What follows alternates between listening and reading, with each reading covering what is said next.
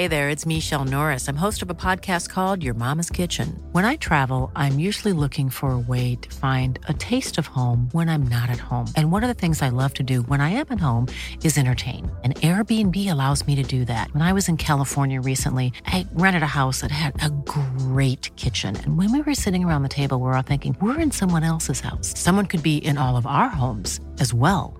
If you have a home, but you're not always at home, you have an Airbnb. Your home might be worth more than you think. Find out how much at airbnb.com/slash host.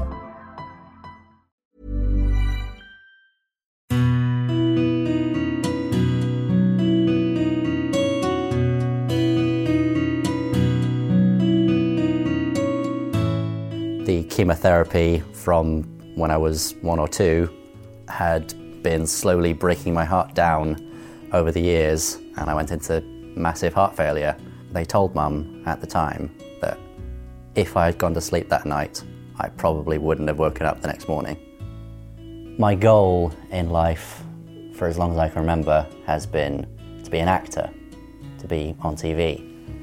And I still can. I will have to work twice as hard to get half as far.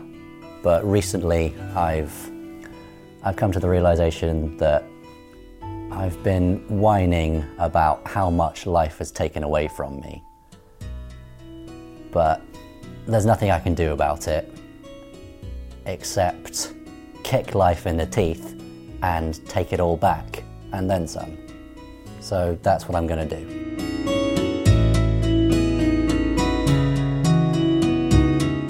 Hello and welcome. I'm Mark Goodyear, and this is Stroke Stories. In the UK, there are more than 100,000 strokes every year. That's one stroke every five minutes, and around the world, there could be as many as 15 million people suffering from a stroke every year. It's often sudden and it can be a devastating illness. And despite amazing work by the Stroke Association and support groups up and down the country, when I had my strokes, I found out that there wasn't tons of resources that you can go to online, whether you're the patient or somebody who's close to a patient. In general, the health services are amazing when the patient gets to hospital. Treatment and diagnosis is getting better all the time. But the road to recovery can be long, and so on the Stroke Stories podcast, we've been seeking out inspiring stories and visiting stroke survivors.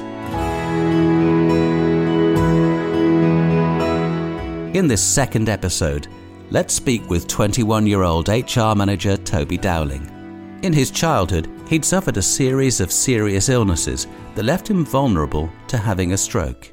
From birth, um, I was actually born with cancer, just completely out of the blue. Um, I was I went through a lot of chemotherapy and radiotherapy uh, from the age of one, and luckily they got it uh, cured. They cut it out twice, but uh, they managed to get rid of it when I was like one and a half, uh, along with most of my kidney and the kidney bed. I was healthy ish from then on until my 12th birthday when uh, I came down with the parvovirus. Um, we were in Greece at the time, that was where we lived. And uh, this virus was just going around the school. Everyone thought, oh, yeah, it's just hitting him a bit harder than anyone else. But no, um, it had finished my heart off because apparently, unbeknownst to anyone, the chemotherapy from when I was one or two had been slowly breaking my heart down over the years, and I went into massive heart failure. The signs were all there, but no one noticed them. I was getting more and more tired. Uh, I couldn't sleep. Uh, my legs were filling up with fluid. The parvovirus had left Toby in a critical condition, and his experience in hospital proved to be terrifying for a young boy. When we first got to the hospital, I was bone tired. I didn't know what was happening. I didn't know why mum was bringing me here. I just wanted to go to sleep. And they told mum at the time that if I had gone to sleep that night, I probably wouldn't have woken up the next morning. I don't know how accurate that is, but that's scary. So we got in, we waited for a doctor for a while. We went in to see him, and the Greek doctors, they have very little bedside manner. So he just walked in, looked at a chart, and said, Oh, he's in massive heart failure. And that was the first we heard of it. And that was terrifying to me. Just, my heart has failed. I need my heart. If I don't have my heart, I'm going to die, aren't I? And I, I think I remember quite clearly the only thing that I was thinking before that happened was that I was in hospital and I wasn't wearing clean underwear. Just because my mind flashed back to all the TV shows that I watched where they said, always wear clean underwear in case you go to hospital. The aftermath of that was horrible. It was one of the worst days of my life. Just, my mum was rushed off somewhere to sign forms and make some calls and tell my brother what was going on. And they rushed me off for a bunch of tests. I had no idea what was going on. They were sticking loads of suction cups to me that really hurt. I mean, I don't know how suction cups can hurt that much, but there were 15 of them.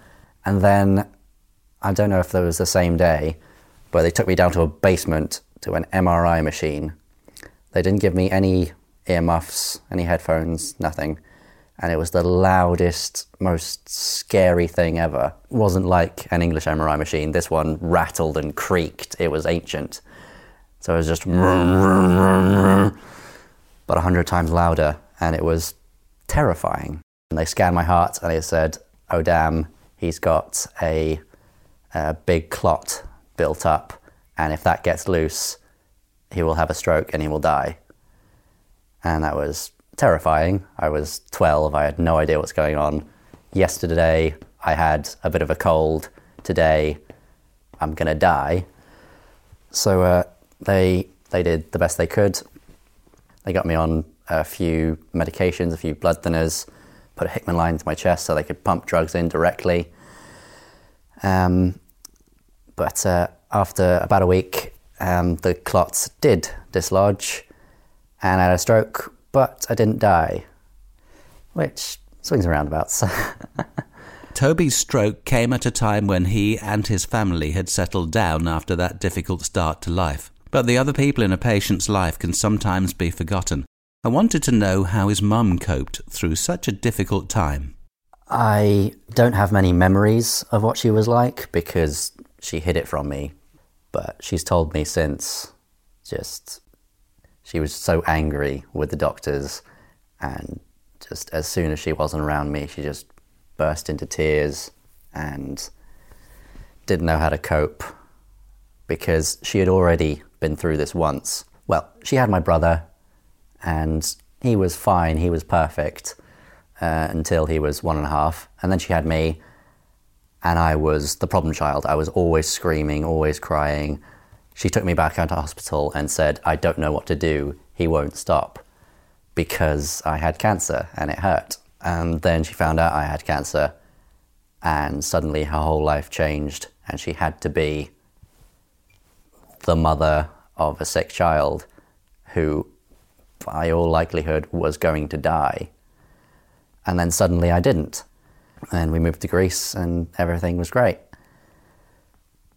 And then I was suddenly in dire straits yet again, and everything came flooding back for her. It was just horrible.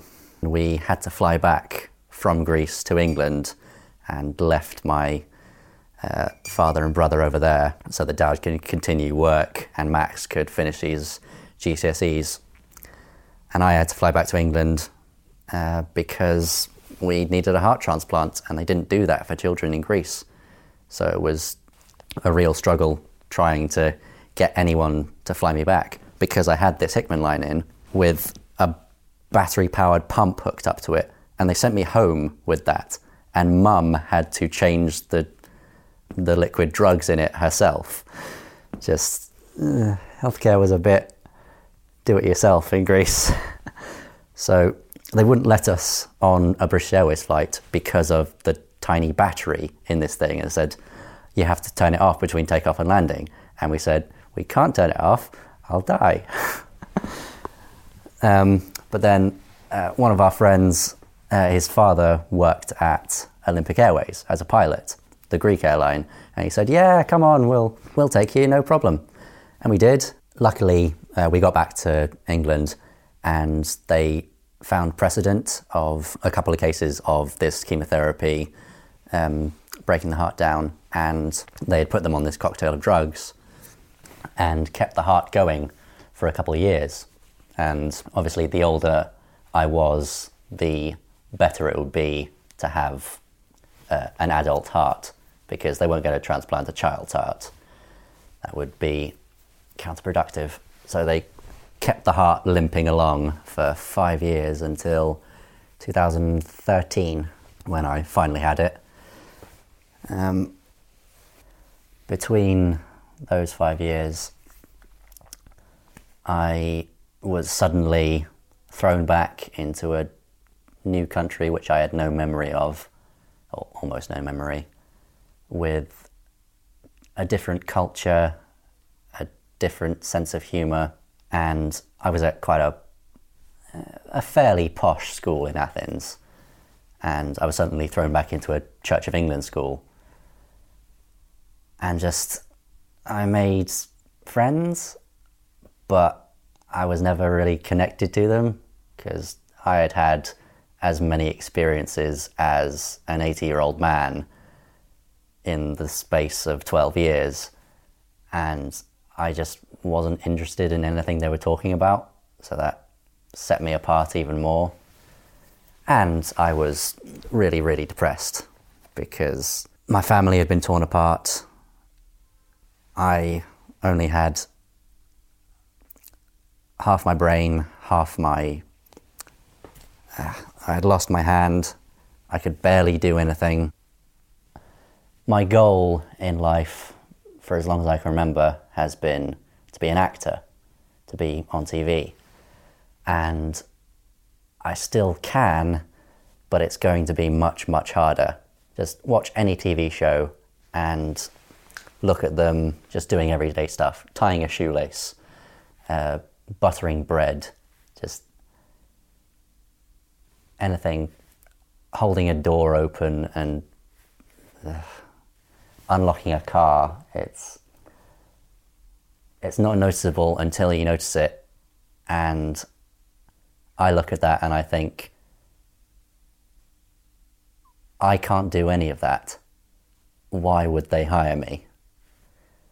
And that gets a bit demoralizing sometimes.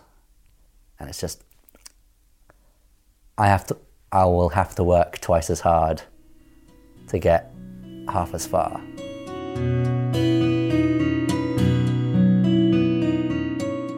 Within a few days, Toby's life had now completely turned on its head. Having moved back to the UK, there was a huge amount of adjusting to do. He was a teenager at a new school and had to cope with the aftermath of a series of serious illnesses. Still to come on this episode of Stroke Stories, Toby explains how he dealt with the stroke emotionally. You just you can't rush your own acceptance of it. It is a massive deal, and I had to come to terms with things in my own time. And he emphasises how much difference talking can make to recovery.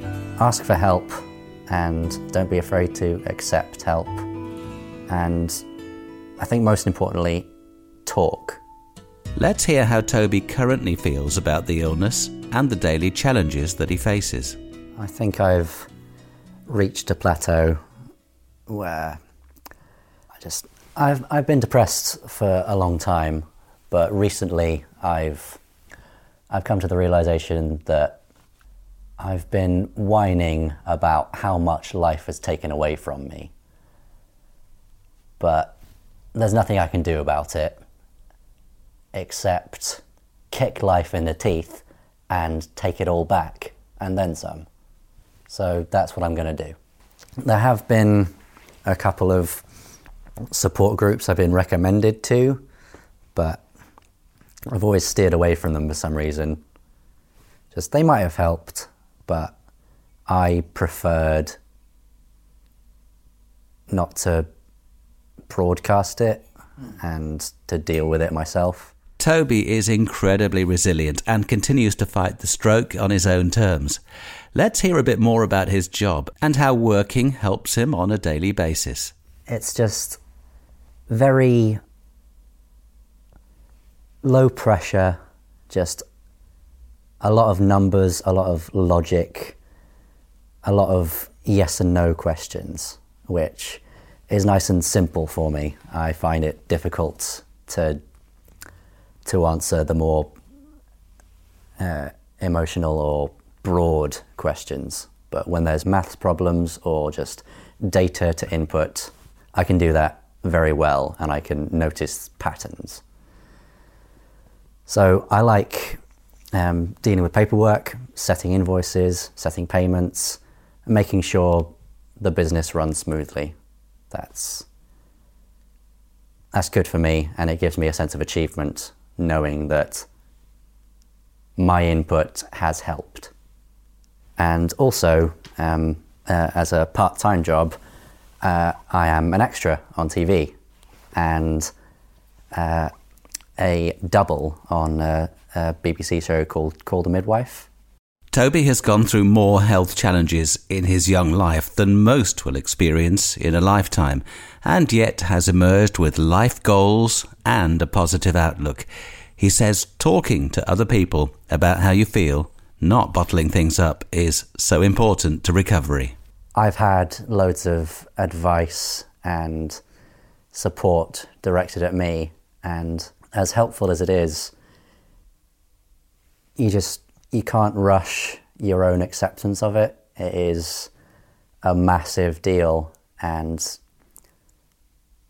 like I think I have got past my own problems, but if I gave myself the advice that I know now, if I gave that to myself 10 years ago, I that wouldn't have changed anything. I had to go on that journey and I had to come to terms with things in my own time and so do you and so does your family member. So I'm not sure what advice I can give except keep going.